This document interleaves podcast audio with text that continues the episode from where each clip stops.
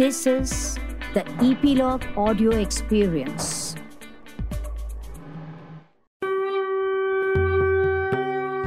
नमस्कार. मी स्वाती गोगटे बोलावा विठ्ठल पहावा विठ्ठल ह्या ऑडिओवारीत तुम्हा सर्व श्रोत्यांचं स्वागत करते. आजच्या भागाचे नाव आहे अभंग व इंद्रायणी. मागच्या भागात आपण ऐकलं रामेश्वर भटांनी तुकारामाला सारे अभंग इंद्रायणीत बुडवण्याचे आदेश दिले होते. रामेश्वरांचा आदेश कानात घुमत होता. तर तिकडे नामदेव जाब विचारतील याची भीती वाटत होती. तुकोबा घरी आल्यावर गुपचूप बसून राहिले. काही बोलतच नव्हते. अहो काय झालं? रामेश्वर भट काय म्हणाले? आवली फिरून फिरून तुकोबांना विचारत होती. तुकोबा आपले गप्पच. त्यांच्या डोळ्यातून घळाघळा अश्रू वाहू लागले. डोळ्यासमोर एकसारखा विठ्ठल येत होता. मी माझे अभंग इंद्रायणीत बुडवावे ही आता विठ्ठलाचीच इच्छा आहे का?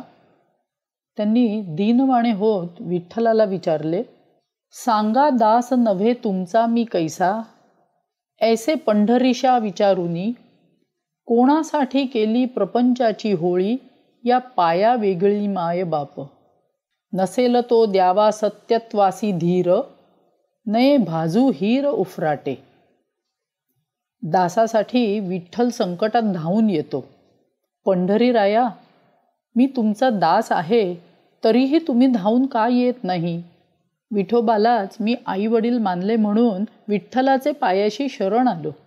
विठ्ठल भजनापायी दुकान शेत महाजनकी अशा सर्व गोष्टींना लाथाडले.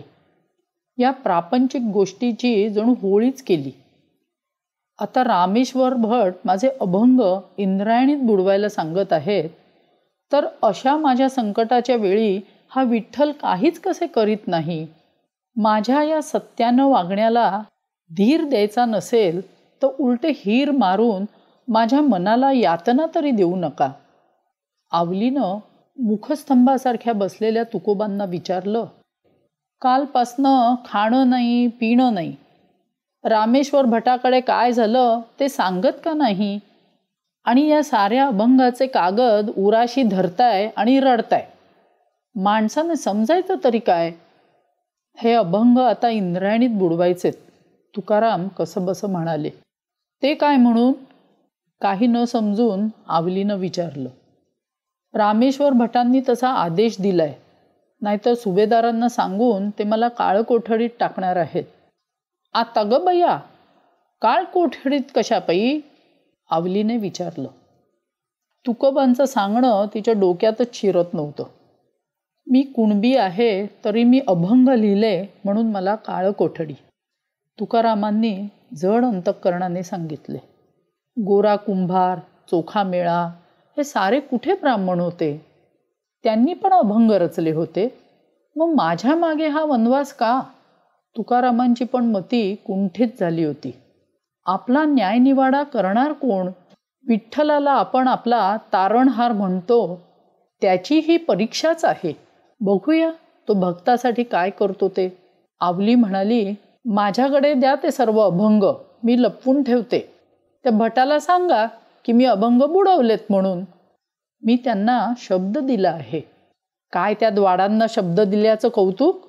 इतकी वर्ष या चोपड्या लिहिण्यापायी दुकान पाहिलं नाही घर पाहिलं नाही. आणि आता कुठं या चोपड्यांमुळे चार शीतं घरात आली तर ते द्वाड असलं सांगणार? आवली रागारागाने म्हणाली. असं बोलू नये आवली बर्फासारख्या थंडपणे तुकाराम म्हणाले. आता ते असं वांगडं करतात त्याचं काय? आवलीने कुरबुरत विचारले जाऊ दे झालं ते झालं. पांडुरंगाचीच तशी इच्छा असेल. तुकाराम थंडपणे म्हणाले आता ग बया त्या द्वाडांच्या तोंडून कधी पांडुरंग बोलले काय? मोठ्या मोठ्या आवाजात आवली म्हणाली जणू काही ती रामेश्वर भटांनाच दोन शब्द बोलत होती. अगं आवले हळू आता आपल्याला हे अभंग इंद्रायणीत बुडवल्याशिवाय तारणोपाय नाही. मी आता हे अभंग इंद्रायणीत बुडवून येतो. त्यानंतर मी उपोषण करणार आहे. मलाही या जगात आता राहायचे नाही. मलाही पांडुरंग माझ्यासाठी धावून येतो का ते पाहायचं आहे. जनाईची त्याने लुगडी धुतली. गोरोबांचा मुलगा जिवंत केला. बघूया आज तो काय करणार आहे ते. हे बोलता बोलता तुकारामांना गहिवरून आले. घसा दाटला आणि डोळ्यातून अश्रू आले. तुकोबांनी सारे अभंग एकत्र केले. विसर्जनाच्या वेळी गणपती डोक्यावर घेतात तसे ते सारे अभंग डोक्यावर घेतले. ते इंद्रायणीच्या वाटेवर निघाले. गावात बातमी पोचली होती. गावातले लोक तुकोबांचा मित्रपरिवार तुकोबांचे सारे भक्त तोपर्यंत तिथे आले होते. साऱ्यांनी तुकारामांना इंद्रायणीत अभंग बुडवू नका असे परोपरीने सांगितले. पण तुकोबा एका शब्दाने बोलले नाहीत. त्यांना पण आता आपल्याला पांडुरंग काय मदत करतो ते पाहायचे होते. अभंग इंद्रायणीत बुडवायला निघताना तोंडानं रामकृष्ण हरी हा चैतन्य महाराजांनी दिलेला मंत्र ते एकसारखा म्हणत होते. नजरेसमोर तुळशीच्या माळा गळ्यात घातलेले पितांबर नेसलेली आणि कमरेवर हात ठेवून विटेवर उभी असलेली विठ्ठलाची सुंदर मूर्ती दिसत होती.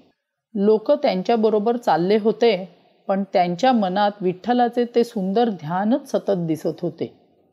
गळ्यात वीणा अडकवलेलीच होती. श्रीकृष्ण हरीच्या तालावर हातातल्या चिपळ्या वाजत होत्या. ते इंद्रायणीच्या पाण्यात गेले. विठ्ठलाचे नाव घेत त्यांनी आपले अभंग इंद्रायणीत बुडवले. मनाच्या अथांग डोहात खळबळ झाली. ती बंद करण्याकरता चिपळ्या वाजवत ते मोठ्या मोठ्यांदा विठ्ठल विठ्ठल विठ्ठल विठ्ठल नाम जप करू लागले. गावातला प्रत्येक माणूस स्तब्ध झाला होता. जणू एक एक दगडाची मूर्ती होती. तुकाराम नंतर उत्तरेकडे तोंड करून अश्वत्थ वृक्षाखाली बसले आणि चिपळ्या वाजवत विठ्ठलाचा नामघोष त्यांनी सुरू केला. नंतर प्रत्येक भक्त तुकोबांचा एक एक अभंग म्हणू लागले. तुकोबा तेरा दिवस उपोषण करणार होते. तुकारामाचं मन भरून आलं. दुःखानं मन खदखदत होतं. तुकोबांनी टाहो फोडून पांडुरंगाला साथ घातली. न देखवे डोळा ऐसा हा आकांत परपिडे चित्त दुःखी होते. काय तुम्ही येथे नसलासे झाले आम्ही न देखिले पाहिजे हे. पांडुरंगाच्या आज्ञेनं मी अभंग लिहिले. दुःखी जनांचे दुःख पावत नव्हते म्हणून मी त्यांना चांगला मार्ग दाखवत हे अभंग लिहिले. तेच आता बुडवायचे. पांडुरंगा तुम्ही प्रत्यक्षात नाही आहात असं वाटू लागलं आहे. तुमचं अस्तित्वच नसणं हे माझ्यासारख्या परमभक्ताला पाहवत नाही. दुःखानं पिचून गेलेल्या लोकांना तुमच्याशिवाय कोणाचा आधार घ्यायचा? याचंच मला दुःख होत आहे.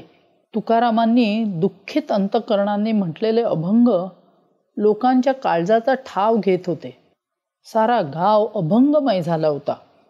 एक एक जण हृदयी साठवून ठेवलेले तुकोबांचा एक एक अभंग म्हणू लागला. सगळ्यांचं हृदय आनंदानं भरून गेलं. तेरा दिवस तुकोबांचे अभंगच कुणी ना कुणी म्हणत होतं. सगळ्यांचे डोळे आनंदाने नाचले. तुकोबांनी पण त्या अभंग म्हणायला साथ दिली.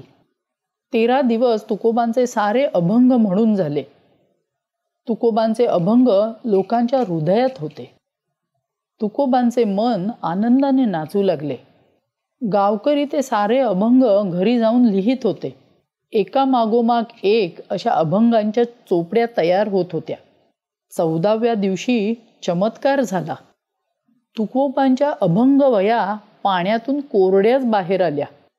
तुकाराम घहिवरले त्यांनी ते अभंग देवाचा प्रसाद असल्यासारखे हाती घेतले. नास्तिकांना काहीतरी हात चालाखे असल्यासारखे वाटले. भक्तांना पांडुरंगानेच चमत्कार केला असे वाटले. नाम जप केला असता पांडुरंग पावतो. हा तुकारामांचा उपदेश अगदी खरा ठरला. लोकांनी तो प्रत्यक्ष पाहिला. आपण उपोषण केले त्यासाठी अभंगाच्या वह्या कोरड्या ठेवण्याचे पांडुरंगाला कष्ट पडले. याचे नंतर तुकोबांना फार दुःख झाले. जनांची या बोलासाठी चित्त क्षोभविले. देव नसतोच असं लोक बोलतात म्हणून देवाला आपण कष्टविले. अभंगाच्या वह्या कोरड्या राहिल्याने लोकांना देवावरील विश्वास वाढीला लागला आहे. पण त्यामुळे आपण पांडुरंगाच्या चित्ताला त्रास दिला. याचे तुकोबांसारख्या परमभक्ताला अपरंपार दुःख झाले. रामेश्वर भटांना त्यांच्या वाईट वागण्याचे फळ लगेचच मिळाले. पुण्याच्या नागनाथ मंदिरात रामेश्वर भट दररोज नागनाथांच्या दर्शनासाठी जात. एके दिवशी स्नान केल्यावर दर्शन घेण्यासाठी ते जाणार होते. पण अचानक त्यांच्या अंगाचा दाह सुरू झाला. त्यांना औषध घेऊनही बरे वाटेना. शेवटी आळंदीत जाऊन ज्ञानेश्वरांच्या पावलांवर रामेश्वर भट शरण गेले. तुकारामाला शरण जा असा दृष्टांत त्यांना झाला.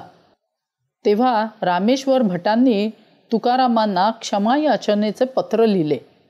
तुकारामांनी उत्तर दिले. चित्त शुद्ध तरी शत्रू मित्र होती. नारायणे कृपा केली. देवाच्या कृपेनेच आपण मित्र होत आहोत. शत्रूंच्या मनात जेव्हा सात्विक भाव निर्माण होतात तेव्हा ते एकमेकांचे मित्र होतात असं विनम्रपणे तुकारामांनी उत्तर लिहिले. याचे रामेश्वर भटांना कौतुक वाटले. ते पत्र रामेश्वरांना इतकं भावलं की ते तुकारामांच्या कीर्तनाला नियमितपणे जाऊ लागले. आज आपण इथेच थांबू. ह्या ऑडिओ वारीत सामील व्हायला इपीलॉग मीडिया वेबसाईटवर किंवा तुमच्या आवडत्या पॉडकास्टवर जसे Gaana dot com Google podcast Hubhopper Jio Saavn Castbox Spotify वर नक्की सबस्क्राईब करा आणि ह्या ऑडिओ वारीचा आनंद लुटा. आपला अभिप्राय कॉमेंट बॉक्समध्ये कळवा तसेच आपल्या मित्रपरिवाराबरोबर व नातेवाईकांबरोबर शेअर करा आणि त्यांनाही सबस्क्राईब करायला सांगा. धन्यवाद.